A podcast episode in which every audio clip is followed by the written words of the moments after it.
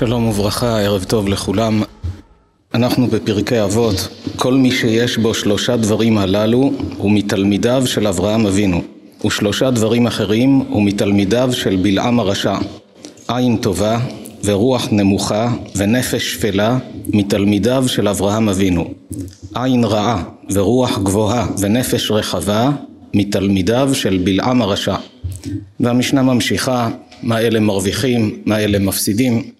שלושת הדברים שהמשנה מונה כאן אלה שלושה ערכי יסוד שהאדם שלוקח אותם לעצמו מרגיל את עצמו בהם, מחנך את עצמו להיות עם עין טובה.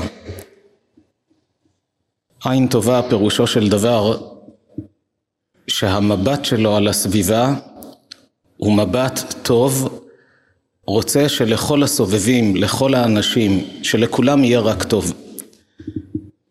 יש אנשים שהם כמו בלעם, בלעם היה בעל עין רעה, כלומר כשטוב לאחרים הוא מרגיש מצוקה. יש לו עין צרה, לא טוב לו שטוב לאחרים. מרוכז רק בעצמו, רוצה שרק לעצמו יהיה טוב. זה מתלמידיו של בלעם הרשע. אבל מתלמידיו של אברהם אבינו, אדם שהוא בעל עין טובה. מי שמתרגל להיות עם עין טובה, לא רק הסביבה מרוויחה, אלא הוא עצמו מרוויח אפילו יותר מכולם. כי כשטוב לאחרים, טוב גם לו. יש אדם יותר מאושר מאדם שמרגיש תמיד טוב, שנעים לו. הרי בחיים הפרטיים לכל אדם יש זמנים שקל לו, שקשה לו, טוב לו, מתמודד יותר. אבל אם הוא בעל עין טובה, הוא תמיד רואה את הטוב שיש אצל כל האחרים, והוא שמח בשמחתם. טוב לו שטוב לאחרים. הוא הופך להיות אדם מאושר בעצמו. אמנם לא כל אדם נולד עם תכונת אופי של עין טובה. מצוי שצריך לעבוד על זה, לתקן, וגם אדם שיש לו עין טובה, יש בזה דרגות דרגות, איך להגיע לשלמות האמיתית בעין טובה. התשובה היא, על ידי שהאדם מתבונן בכל הטוב שיש לאחרים ובטוב שיש לעצמו, מתוך מבט אמיתי של אמונה בקדוש ברוך הוא, שנותן לכל אדם מה שנכון וטוב לו באמת. נקודה שנייה זו אהבת הבריות. כשאדם אוהב את הבריות, הוא חפץ תמיד שיהיה להם טוב. אבל איך באמת ניתן להגיע למצב שהאדם לא ירגיש אכול בתוכו מקנאה כשהוא רואה שלאחרים טוב וחסר לו? אם הוא עצמו יש לו הכל וטוב גם לאחרים, יותר קל להיות עם עין טובה. יש לי, יש לאחרים. יש כאלה שאפילו שטוב להם לא יכולים לראות שטוב לאחרים. אבל הרבה יותר קל לאדם כשטוב לו וטוב לאחרים, אז לשמוח שגם טוב להם. אבל מה יעשה אדם שירגיש שמבחינה כלכלית המצב שלו לא מי יודע מה? והוא רואה שהאחר, איפה שנוגע, מרוויח, מתעשר. איך בכל זאת הוא יהיה עם עין טובה? חבר שהיה איתו יחד בלימודים, ולא היה כל כך מוצלח, הציונים שלו היו נמוכים.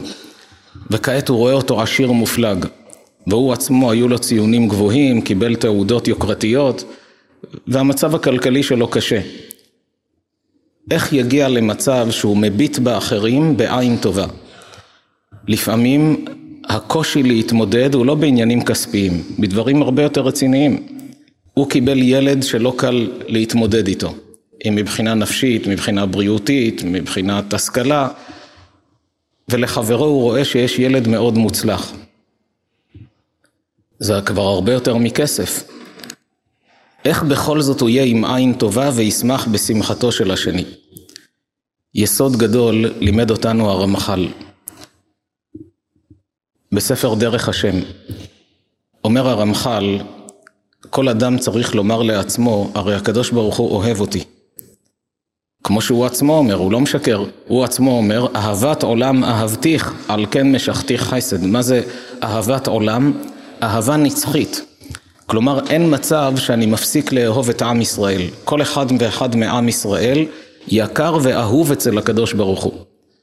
אמר פעם הבעל שם טוב, הלוואי שהייתי אני, הבעל שם טוב היה בעל אהבת ישראל עצומה, אבל הוא אמר על עצמו, הלוואי שהייתי אני אוהב את הצדיק הכי גדול בעם ישראל, כמו שהקדוש ברוך הוא אוהב את הרשע הכי גדול בעם ישראל.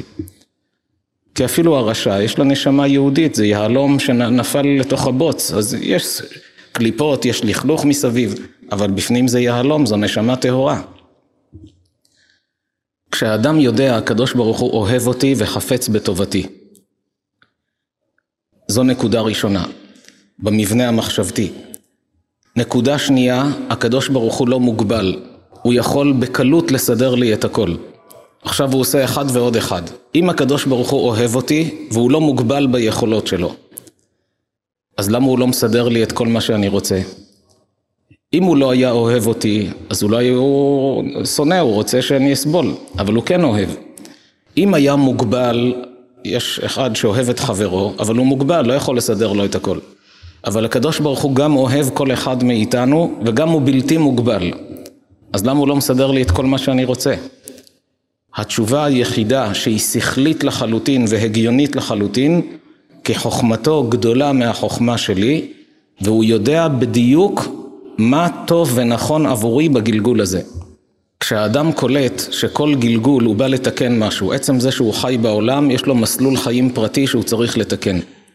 והקדוש ברוך הוא נותן לכל אדם את הכלים שהכי טובים לתיקון שלו באותו גלגול. כשאדם מבין את זה, הוא מסתכל בראי ורואה תמונה של מישהו אחר, הוא לא מרגיש כאב, למה אני נראה כך והוא נראה אחרת. כי הוא יודע, הקדוש ברוך הוא נתן לי את המראה שהכי טוב בשבילי. למה קיבלתי את הילדים האלה והוא קיבל ילדים הרבה יותר איכותיים? כי הילדים האלה הכי נכונים והכי טובים בשבילי לתיקון שלי. למה אני מתאמץ בפרנסה ולא משיג את מה שהוא משיג בקלות? כי הקדוש ברוך הוא יודע כמה כסף טוב לי בגלגול הזה, וזה מה שהוא נותן. חשוב רק להדגיש, האמונה אין פירושה להיות אדיש ולא לעשות השתדלות. לא שאדם יושב בבית ויגיד אני לא עושה כלום והקדוש ברוך הוא יסדר לי הכל. אחרי שהאדם הראשון אכל מעץ הדעת, נגזר עלינו בזיעת אפיך תאכל לחם. אתה רוצה להשיג משהו, אתה חייב להתאמץ. אבל כשהאדם מתאמץ, עושה כמיטב יכולתו, ורואה שהדברים לא מסתדרים, או דברים שלא תלויים בו, המראה של הפנים שלו, של מבנה הגוף, זה, זה תלוי בו. יש דברים שהם לא תלויים באדם. והוא אומר לעצמו, זה מה שהקדוש ברוך הוא נתן לי, זה אומר שזה הכי טוב בשבילי בגלגול הזה. כשאדם חי מתוך אמונה כזו, עינו לא צרה ולא רעה במה שטוב לאחרים. כי הוא אומר לעצמו, לי זה הכי טוב, וחברי, זה מה שהכי טוב בשבילו. אז אם כך, טוב לי עם כולם. טוב לי שיש לי את הבית שלי, וטוב שלשכן ממול יש דירה גדולה פי עשר. טוב לי שלי יש את הרכב הזה, ולשכן ההוא יש רכב אחר. טוב לי עם הכל. זו גדולה שאדם יכול להגיע למצב שאינו עין טובה, הוא הופך להיות אדם מתוקן, אדם שטוב לאחרים איתו, וטוב לו עם אחרים. וכשהאדם יודע להודות לקדוש ברוך הוא על מה שהוא קיבל עד היום, זה עצמו סגולה לקבל שפע פי כמה וכמה גם מה שלא מגיע לו. אם ילד מקבל משהו מהאבא, והוא מודה לו על כך, דבר קטן, האבא לא רצה לתת לו הרבה מסיבה כלשהי. והוא בא ומודה, נותן חשק לאבא לתת לו אפילו מה שלא מגיע. אבל אם הוא מקבל ומתלונן, ואבא מרגיש גם זה לא מגיע לך, קיבלת את זה לפנים משורת הדין, אתה עוד מתלונן? למה שייתן לו יותר? לכן הכלל תמיד בחיים, כל אדם צריך להרגיל את עצמו, להודות על העבר ולבקש על העתיד. טבעו של אדם, כשהוא צריך הוא מבקש, כשהוא מקבל הוא שוכח לומר תודה. פונה לקדוש ברוך הוא בתפילות, רוצה להתחתן, רוצה ילדים, רוצה עניין מסוים, להצליח במבחן. כשזה קורה, הוא שוכח לומר את התודה לקדוש ברוך הוא. הגדולה שאדם יודע להודות על העבר, תמיד לומר תודה על כל הטוב, על כל השפע שנתת לי, ולבקש על העתיד. נקודה נוספת שיכולה מאוד להרגיע את האדם בקנאה שלו באחרים ובחוסר שמחת חיים ולהגיע לזהו עשיר השמח בחלקו, כשהאדם אומר לעצמו, גם מה שיש לי זו מתנת חינם מהקדוש ברוך הוא. הוא לא חייב לי כלום.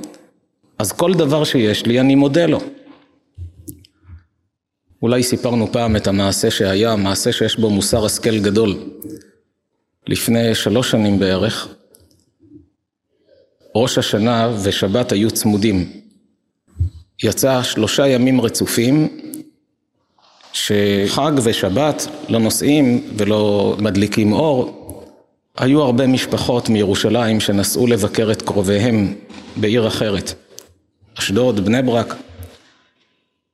לאחר שלושה ימים שאם הילדים מתארחים אצל ההורים, כבר חיכו לרגע שיחזרו לבית.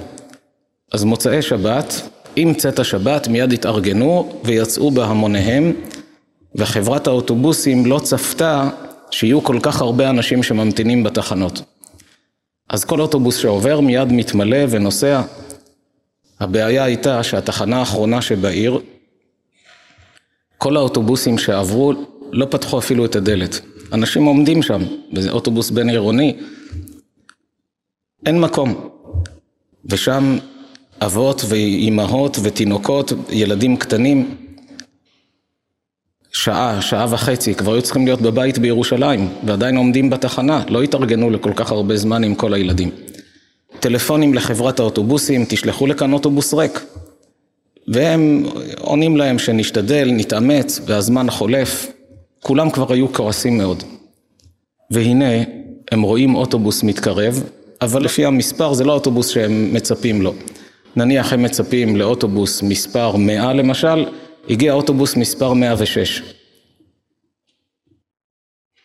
אבל הוא עצר בתחנה, אוטובוס ריק. פתח את הדלת, מיד כולם ניגשו ואמרו לנהג, תדבר עם התחנה שלך שישלחו אוטובוס עבורנו, אנחנו חייבים להגיע לירושלים, מחכים. הוא ראה את כל התסיסה, כל הכעס, אמר להם תמתינו, אני בודק. סגר את הדלת, ראו אותו מדבר בטלפון, להפתעתם, החליף את המספר מ-106 ל-100, לאותו מספר שהם זקוקים, פתח את הדלתות, אמרתי להם, אמר להם, קיבלתי אישור לקחת אתכם לירושלים. איזו שמחה וצהלה, אוטובוס שאמור לנסוע למקום אחר, אוטובוס ריק, שינה את התוכניות, לוקח אותנו לירושלים. כולם מיד עלו לאוטובוס, וכל מי שעלה, את כל הברכות שבתורה, רק מה שעלה בדעתו, ברך את הנהג. שיהיה לך בריאות ופרנסה ושפע, כל הכבוד לך, הצלת את כולנו, אנחנו מחכים, אין לך מושג. כל הדרך לירושלים מדברים בינם לבין עצמם שירי הלל לנהג המיוחד שלנו שהציל אותנו מהמצוקה הזו. כשהגיעו לירושלים כל אחד שיורד ברכות לנהג. נשאר שם בחור ישיבה אחרון באוטובוס, בחור אחד רווק שהיה גם בנסיעה, המתין שכולם ירדו ואז הוא ניגש לנהג. אמר לו, תשמע, משהו מוזר היה כאן. אתה הגעת עם מספר אחר, זאת אומרת שאתה אמור להגיע למקום, אבל היית ריק, החלפת, מה בדיוק קרה כאן? אמר לו הנהג, עכשיו שכולם ירדו אני אספר לך את האמת. הייתה הפסקה של הנהגים, ניגש הסדרן, אמר לנו שבתחנת היציאה, אמנם זו הפסקה שלכם, אבל בתחנת היציאה יש המון אנשים כועסים, רוטנים, מצלצלים, מי מוכן להתנדב לקחת אותם לירושלים?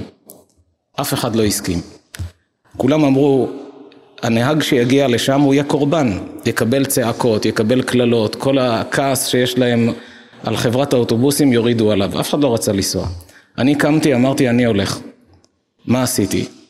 רשמתי בתחילה מספר שאתם לא, אמ... לא אמורים לנסוע בו. כשהגעתי לשם, החלפתי למספר הנכון, ראית כמה ברכות קיבלתי? במקום צעקות ועצבים וקללות, רק ברכות ושירים ושבח. הסיפור הזה יש בו מוסר השכל גדול. בואו נשאל את עצמנו, מדוע אם הוא היה מגיע עם המספר המקורי היו צועקים ומקללים, כשהוא הגיע עם מספר אחר והחליף, הודו לו וברכו אותו.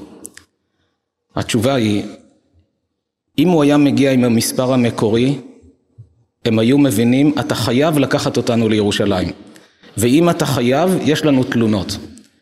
אבל כשהוא בא עם מספר אחר ומחליף, זה אומר שאני לא חייב, אני מתנדב לקחת אתכם.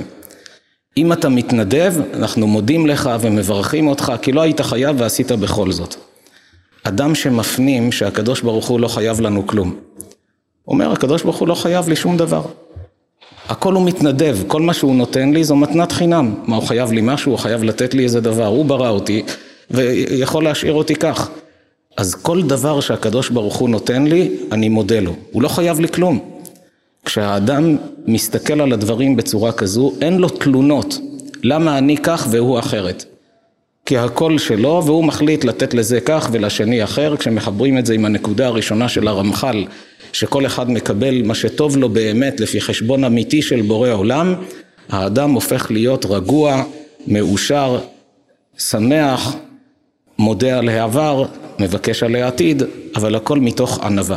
כך זוכה האדם להגיע לעין טובה בצירוף אהבת ישראל, שעל כך כבר דיברנו בשיעורים הקודמים, איך האדם יוכל להגיע לאהבת אמת של כל אחד מישראל. הרמ"ק, רבי משה קורדוברו, היה מקובל גדול, חי לפני כחמש מאות שנה. בספר תומר דבורה, זה ספר נפלא, ספר קטן, ספר נפלא מאוד, יש בו המון עצות. הוא כותב כך: ועוד מצאתי משקה טוב מאוד. אדם שומע את המילים האלה, מה עולה בדעתו? סוג של משקה, אבל אצלו משקה זו עצה טובה איך להתרומם ברוחניות. לזה הוא קורא משקה טוב מאוד, שאם אתה שותה מזה, עלית קומה. ועוד מצאתי משקה טוב מאוד, והוא שירגיל עצמו בשני דברים. האחד הוא לכבד הנבראים כולם, אחר שיכיר בהם מעלת הבורא, אשר יצר את האדם בחוכמה. וכן כל הנבראים חוכמת היוצר בהם. ויראה בעצמו שהרי הם נכבדים מאוד מאוד, שנטפל יוצר הכל לחכם והנעלה על כל בבריאתם. ואילו יבזה אותם, חס ושלום, נוגע בכבוד יוצרם. והרי זה ידמה אל חכם צורף, עשה כלי בחוכמה גדולה, והראה מעשהו לבני אדם, והתחיל אחד מהם לגנותו ולבזותו. כמה יגיע מהכעס אל החכם ההוא מפני שמבזין חוכמתו בהיותם מבזים מעשה ידיו. ואף הקדוש ברוך הוא ירע בעיניו אם יבזו שום בריאה מבריאותיו. אומר הרמ"ק, עצה ראשונה, ביחס לבני אדם, ביחס לבריות, שכל אדם יאמר לעצמו, האדם הזה שלפניי, הקדוש ברוך הוא יצר אותו. וגם אם יש משהו שלא מוצא חן בעיניי, בדפוס, במראה, באדם הזה, אבל אני יודע בוודאות שזה יציר כפיו של הקדוש ברוך הוא. וממילא הוא יעריך כל אדם באשר הוא. למה הדבר דומה? אומר הרמק, צורף השקיע בכלי, יצר כלי אומנות מפואר. לפתע בא מישהו ומבזה את הכלי הזה ויורד עליו כמה הוא מכוער, כמה הוא גרוע. הצורף נעלב, אני עשיתי את הכלי הזה, למה אתה אומר שזה כל כך גרוע? כל כך טרחתי על זה. כשאדם מבזה את חברו, אפילו בליבו, איך הוא נראה? כמה הוא לא בסדר. לא מדברים כאן כעת על מה שבידי אדם בבחירה שלו, אלא בדברים טבעיים, או אדם שהוא עני, והוא חש זלזול בליבו כלפי אותו עני, מקבץ נדבות ברחוב. אבל תאמר לעצמך, אומר הרמח"ל, זה יציר כפיו של הקדוש ברוך הוא. אם אני מזלזל בו, אני מזלזל בכבודו של היצרן, של מי שעשה אותו. וכך הוא מתנהג בכבוד כלפי כל נברא. נקודה שנייה, ממשיך הרמק וכותב, ירגיל עצמו להכניס אהבת בני אדם בליבו. איך יעשה את זה? להכניס את האהבה של בני אדם לתוך הלב, ובמה יאהב? בהיותו מזכיר במחשבתו טובות אשר בהם ויחסה מומם. כלומר שיתבונן בחיובי שבזולת ויחסה את החסרונות. כלומר לא, לא, לא צריך להסתכל על החסרונות, יסתכל על המעלות שבו. ולא יסתכל בנגעיהם, אלא במידות הטובות אשר בהם, ויאמר בליבו, פה יש, נותן לנו תרגיל מחשבתי מאוד מעניין, איך לכבד כל אדם באשר הוא אדם. יאמר בליבו, אילו היה העני המאוס הזה בעל ממון רב, רואים קבצן מזוהם בבגדים וישן ברחוב על שמיכות וסמרטוטים, יאמר לעצמו, אילו היה העני המאוס הזה בעל ממון רב, כמה הייתי שמח בחברתו כמו שאני שמח בחברת פלוני. והרי זה, כלומר האדם שנראה כעת בזוי, אילו ילבישוהו הלבושים הנאים כמו פלוני, הרי אין בינו לבינו שום הבדל. אם כן, למה ייעדר כבודו בעיניי? כלומר, למה אני שופט אנשים לפי החיצוניות? אפילו האדם הפשוט הזה, אם היו מלבישים אותו אחרת, פתאום הייתי מתנהג אחרת. אז זה מה שעושה את האדם, כך או כך. והרי בעיני השם הוא חשוב ממני. הוא עולה עוד קומה, הרמק. הוא אומר, האדם יאמר לעצמו אצל הקדוש ברוך הוא, המסכן הזה הוא חשוב יותר ממני. למה? שהוא נגוע, מדוכא בעוני וייסורים, ומנוקה מעוון. האדם הזה עם כל הצרות שלו, הצרות מזכחות אותו, מנקות אותו מהעוונות שיש לו, ואני לא נקי כמוהו. ולמה אשנא מי שהקדוש ברוך הוא אוהב?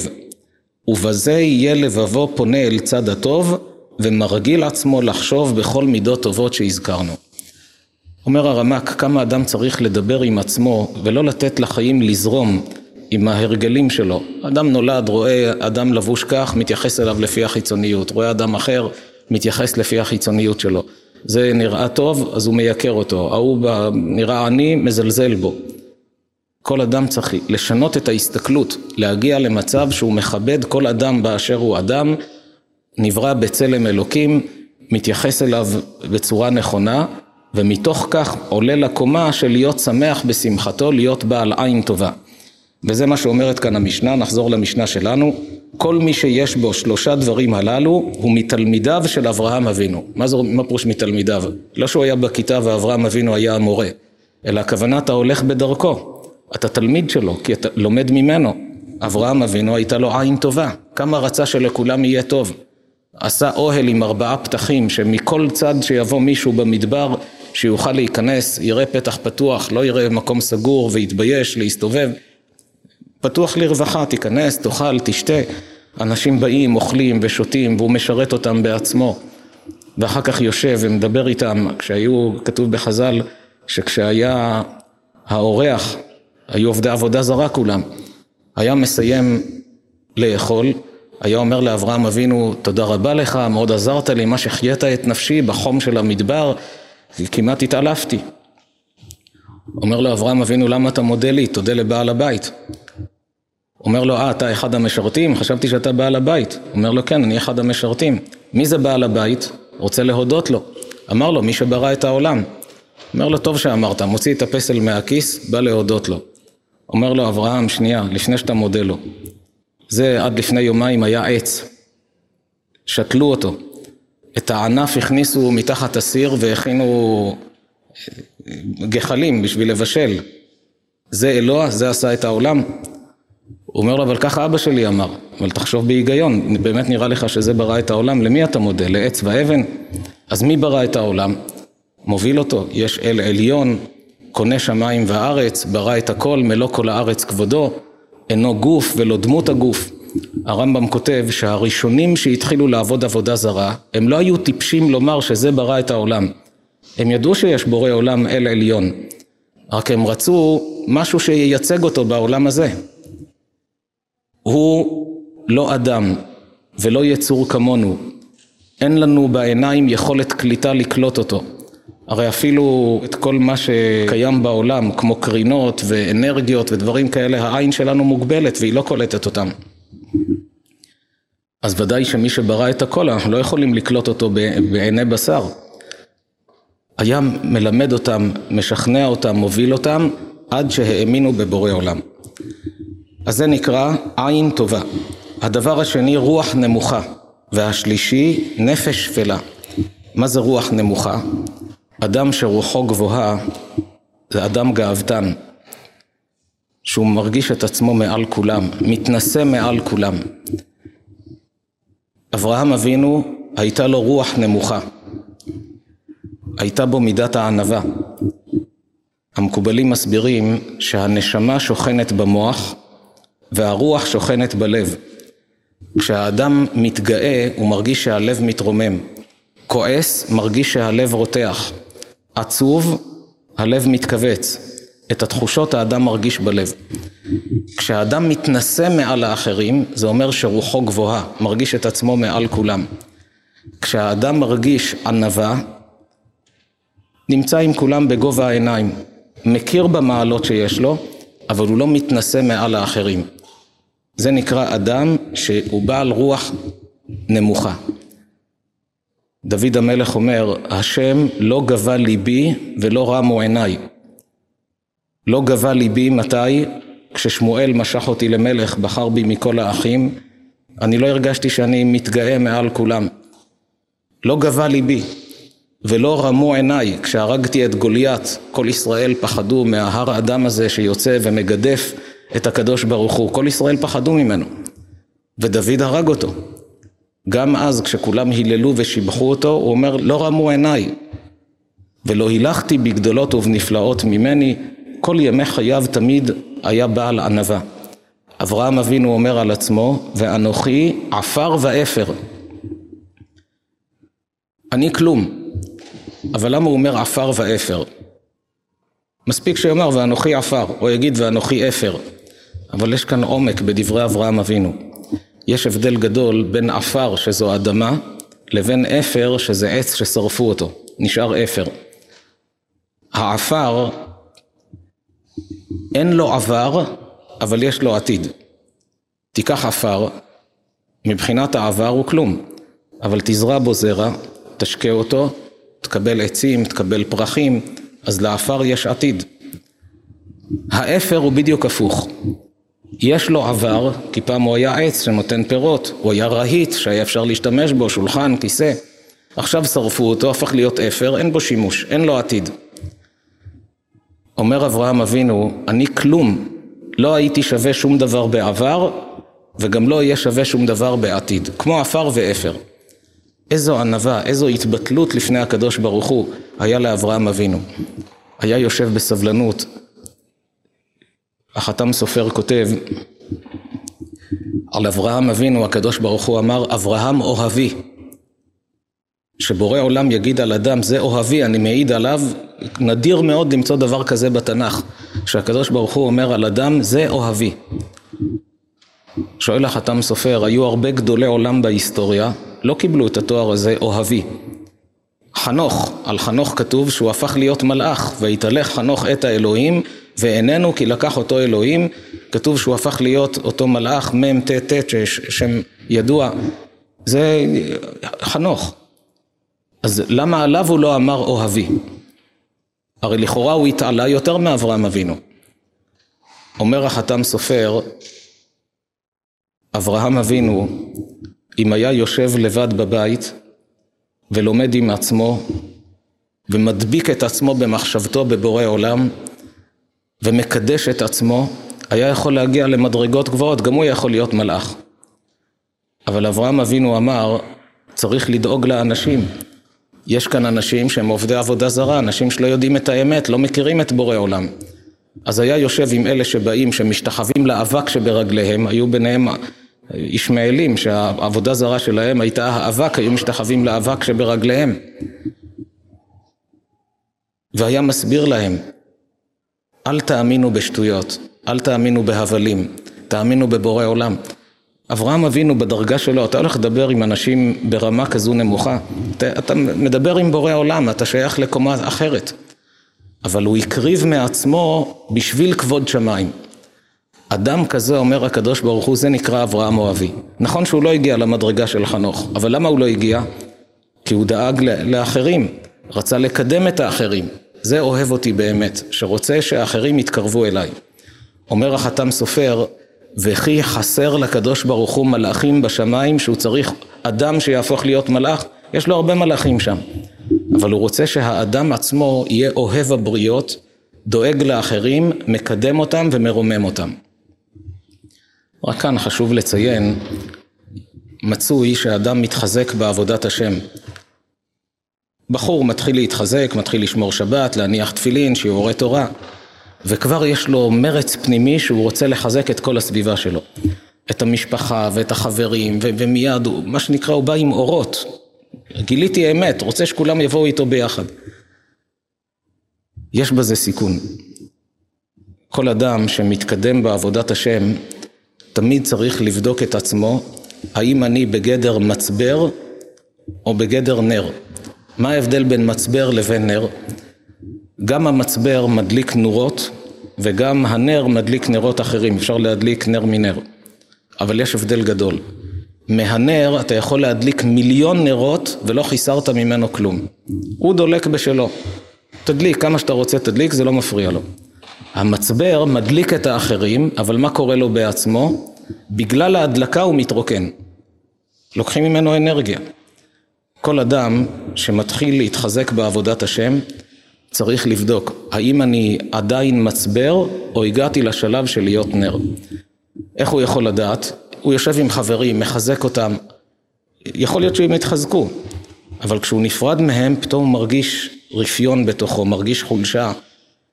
מה זה אומר? אתה עדיין מצבר. צריך להגיע למצב שאתה יכול להדליק את כל הסביבה ואתה נשאר עם אותה, אותה עוצמה, עם אותם אורות. זה דרגה שאדם מגיע אליה בשלב מסוים, כי לפני כן הקפיצה המהירה הזאת עלולה להיות מסוכנת לדעת את הזהירות בדבר. נחזור לעניין, עין טובה ורוח נמוכה. אז אמרנו זו מידת הענווה, שפירושו של דבר שהאדם מכיר בערך עצמו, אבל לא מתנשא מעל האחרים, אלא כל מתנה שיש לו, מודה לבורא עולם, יש לי את המעלה הזו, אני מודה שנתן לי. והדבר השלישי, נפש שפלה. אם רוח נמוכה זו ענווה, אז מה זה נפש שפלה? שפל, אין הכוונה בעברית שלא היום מדברים על אדם שפל, על אדם ירוד, פה לא זו הכוונה. פה כמו שפלה, מקום שהוא, יש מקום הר גבוה ויש מקום נמוך. רוח, מה שכתוב כאן שפלה, הכוונה נמוכה. במילים אחרות, נפש שפלה, נפש נמוכה. הנפש בתורת הקבלה היא אחראית על התאוות. תאוות האכילה, תאוות הקשר שיש בין גברים לנשים, בין נשים לגברים, כל סוגי התאוות שיש בעולם, זה שייך לנפש. הנשמה שוכנת במוח, והיא אחראית על החשיבה. הרוח שוכנת בלב, והיא אחראית על הרגשות. והנפש שוכנת בכבד, והיא אחראית על התאוות. אין הכוונה שהיא רק בכבד או רק בלב. נשמת האדם מורכבת מגלדים, כמו גלדים של בצל. נפש, רוח, נשמה. שאחד מכסה את השני, אבל גם ממוזג איתו ביחד, עם החלק האחר. וכולם יחד משתלבים בתוך הגוף. גוף האדם לא יכול להרגיש תאוות. אפילו רעב, הגוף לא יכול להרגיש רעב. מת, יש לו גוף, למה הוא לא מרגיש רעב? כי הוא חומר. גוף האדם עשוי עפר מן האדמה. מי מרגיש את תחושת הרעב? הנשמה הנשמה היא רוחנית, מה לה ולאוכל? היא צריכה לחם, היא צריכה בשר. מסבירים חכמי הקבלה שהנפש, רוח נשמה, שהם כמו גלדים של בצל, הנפש היא הכי רדודה. היא המתווכת, נקודת החיבור, נקודת המגע שבין הגוף לבין הנשמה. והיא אחראית על התאוות. אז כשלגוף חסר אנרגיה, מי משדר את זה? הנפש. כל הצרכים של הגוף, הצרכים החומריים, התאוות שיש לאדם, כל אלה קשורים לנפש. הרגשות, כעס, גאווה, קנאה, שנאה, שמחה, עצבות, זה שייך לרוח. והנשמה, חשיבה, שכל. לכן אומרים המקובלים שהאדם הולך זקוף, לא כמו בעלי חיים שהולכים כפופים. אצל בעלי חיים שהולכים כפופים, המוח, הלב והכבד פחות או יותר באותה שורה, באותו גובה. אצל האדם המוח למעלה, אחר כך הלב, למטה הכבד. לומר לך, תזכור להשליט את השכל על הרגש ואת שניהם יחד על התאוות. שזו גם ההגדרה של מלך, ראשי תיבות, מוח, לב, כבד. ביהדות מלך אמיתי זה אדם שמשליט את המוח, את השכל, שזו הנשמה, על הלב, שזה הרגש, שזה הרוח, על הכבד, שניהם יחד על הכבד, שזוהי המערכת של התאוות שיש לאדם. לכן כשהוא אומר כאן עין טובה זו הסתכלות שכלית מחשבתית זה כנגד הנשמה. רוח נמוכה זה מידת הענווה שהיא בלב שהרוח הזו אם יש לך מידת הענווה זה מצמיח את כל המידות הטובות. אדם שהוא ענב הוא לא כועס מהר. הוא מבליג, הוא הולך לקראת, הוא לא שונא אנשים, יש בו מידת הענווה, הוא לא רודף כבוד, גם התאווה שלו יותר רגועה, כי יש בו ענווה. והנפש שפלה זה כנגד התאוות שיש לאדם, כנגד הכבד, שאדם צריך להשפיל את התאוות שלו. מה הכוונה להשפיל את התאוות? לחיות על פי ההדרכה של הקדוש ברוך הוא. ביהדות, לא כמו בנצרות, שאומרים לאדם, אתה רוצה להתקדש, בנצרות הקתולית זה כך, אתה רוצה להתקדש, תתנזר מאישה כל ימיך. היהדות אומרת, כל זמן שהאדם לא נשוי, הוא עדיין לא אדם שלם, הוא חצי נשמה. כשיש את הטבעת, הרי את מקודשת לי, שורשי הנשמות מתחברים, כעת הפך להיות אדם שלם. היהדות אומרת לאדם, תהנה מכל מה שהקדוש ברוך הוא ברא בעולם, אבל הכל בקדושה ובגבולות הנכונים. ואז אתה מגלה שיש לך גם עולם הזה וגם עולם הבא. היצר הרע בא לאדם עם פיתויים, והוא אומר לו, אם אתה תשים את הגבולות של התורה, אז יהיה לך עולם הבא. אבל בעולם הזה, מה, אתה תפסיד את העולם הזה, וזה השקר הכי גדול. כשאדם פורץ את הגבולות שהתורה שמה לו, שבורא עולם שם לו, ההוראות יצרן, בהתחלה הוא מרגיש שהוא נהנה יותר מאלה שאסור להם כביכול, אבל לפתע הוא מגלה שבתחום שהוא רצה ליהנות באיסור, משם הוא סובל אחר כך לאורך ימים ושנים.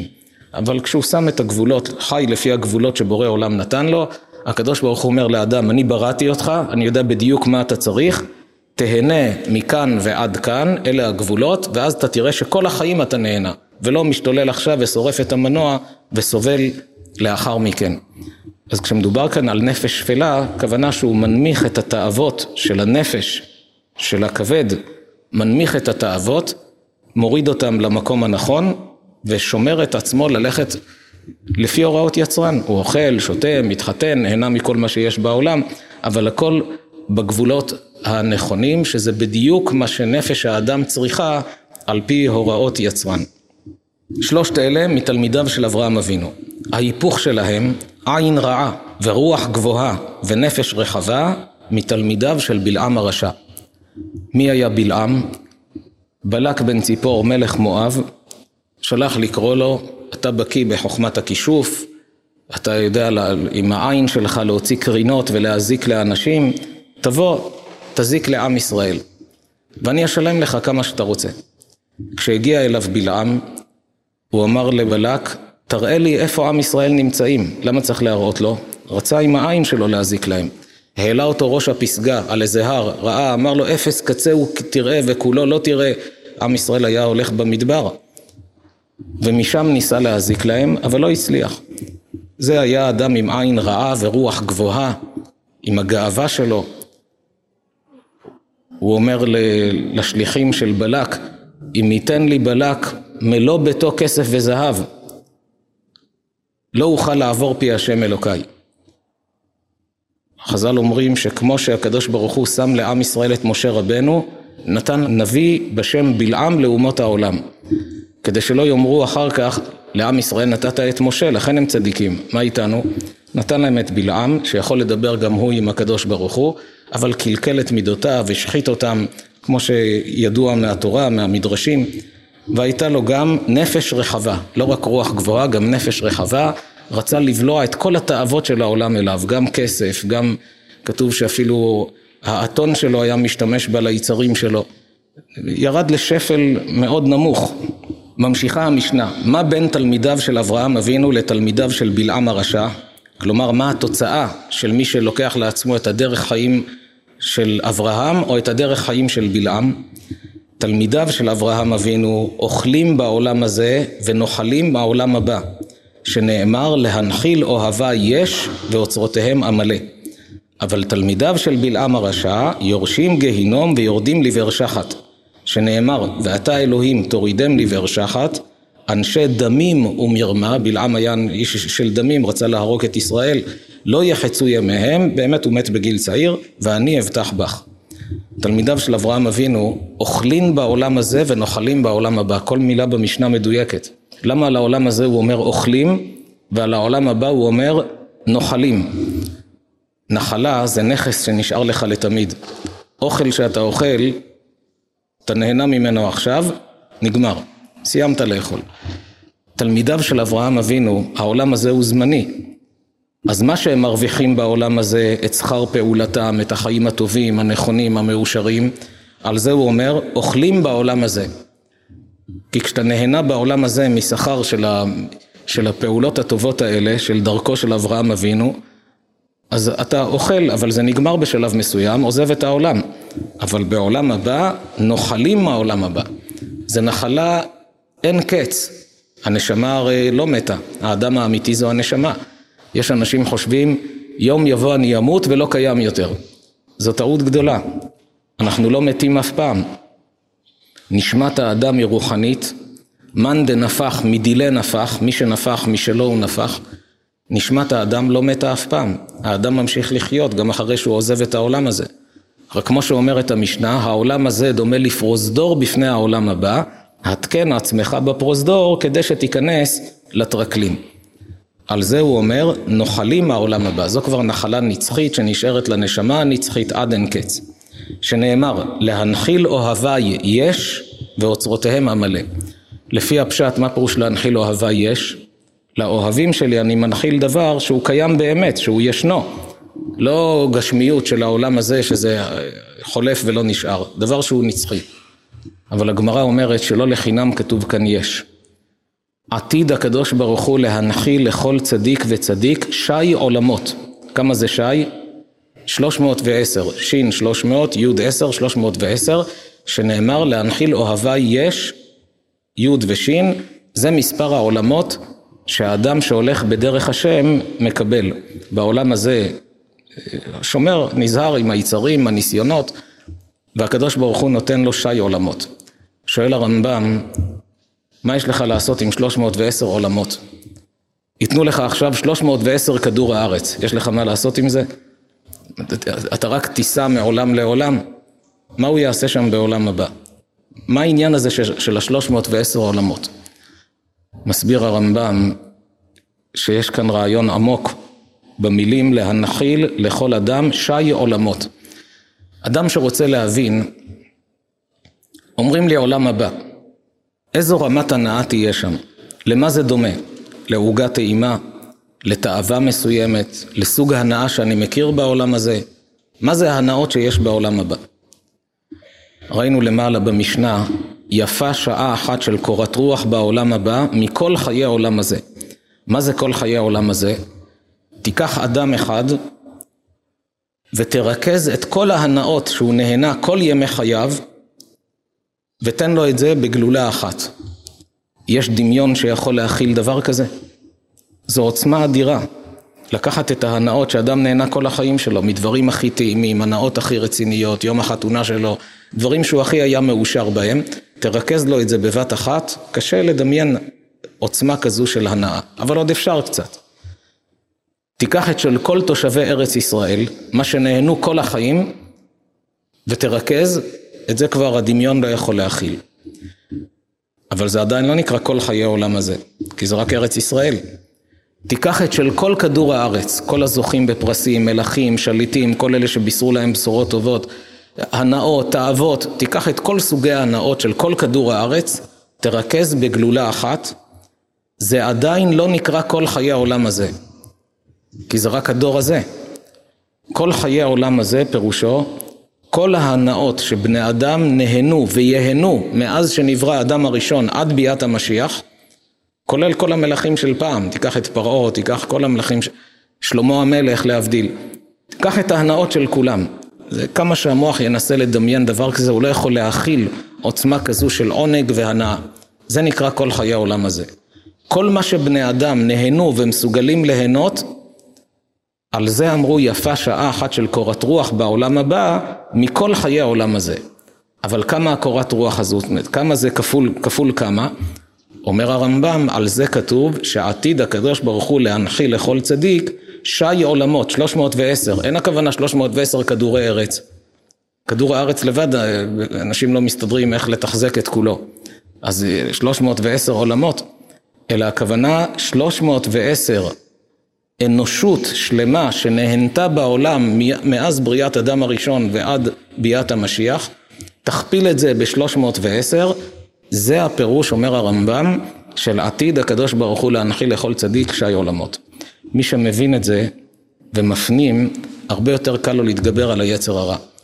כי כשהיצר בא, מכשיל אותו בעבירה, תסתכל בסרט הזה, תעשה עבירה כזאת, תיקח כסף שהוא לא שלך, תכעס עכשיו.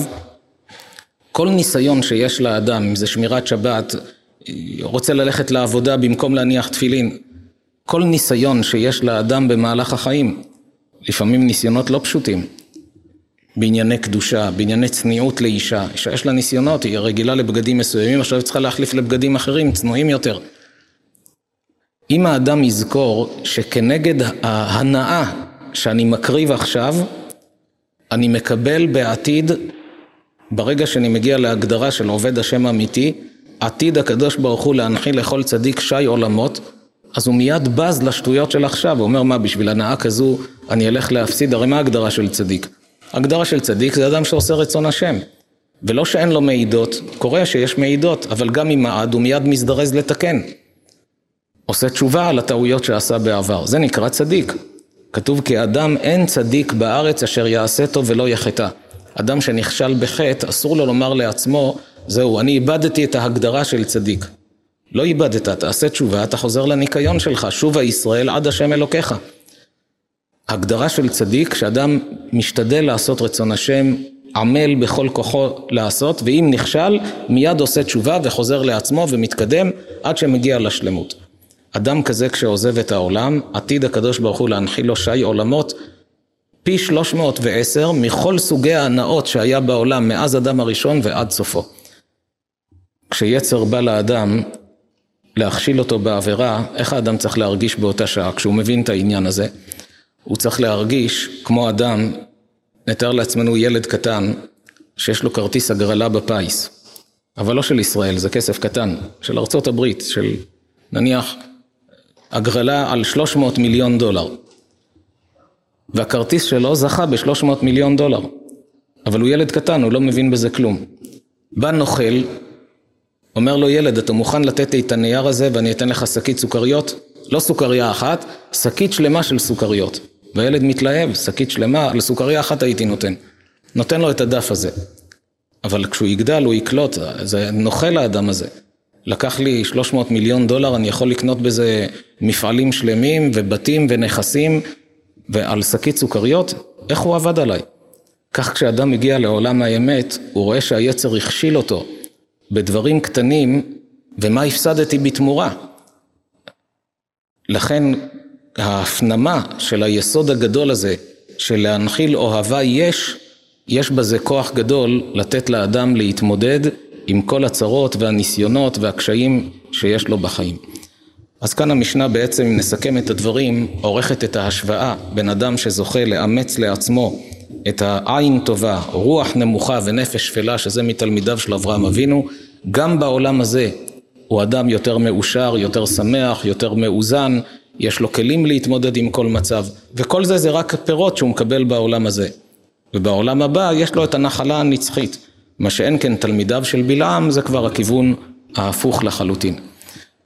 נסיים בברכה לכל הציבור שנמצא איתנו כאן, לכל הצופים בכל מקום שהם, שהשם מברך את כולם בבריאות איתנה, פרנסה טובה, עלייה רוחנית וגשמית, זיווגים הגונים ונחת מהילדים לחיים טובים ולשלום, אמן ואמן.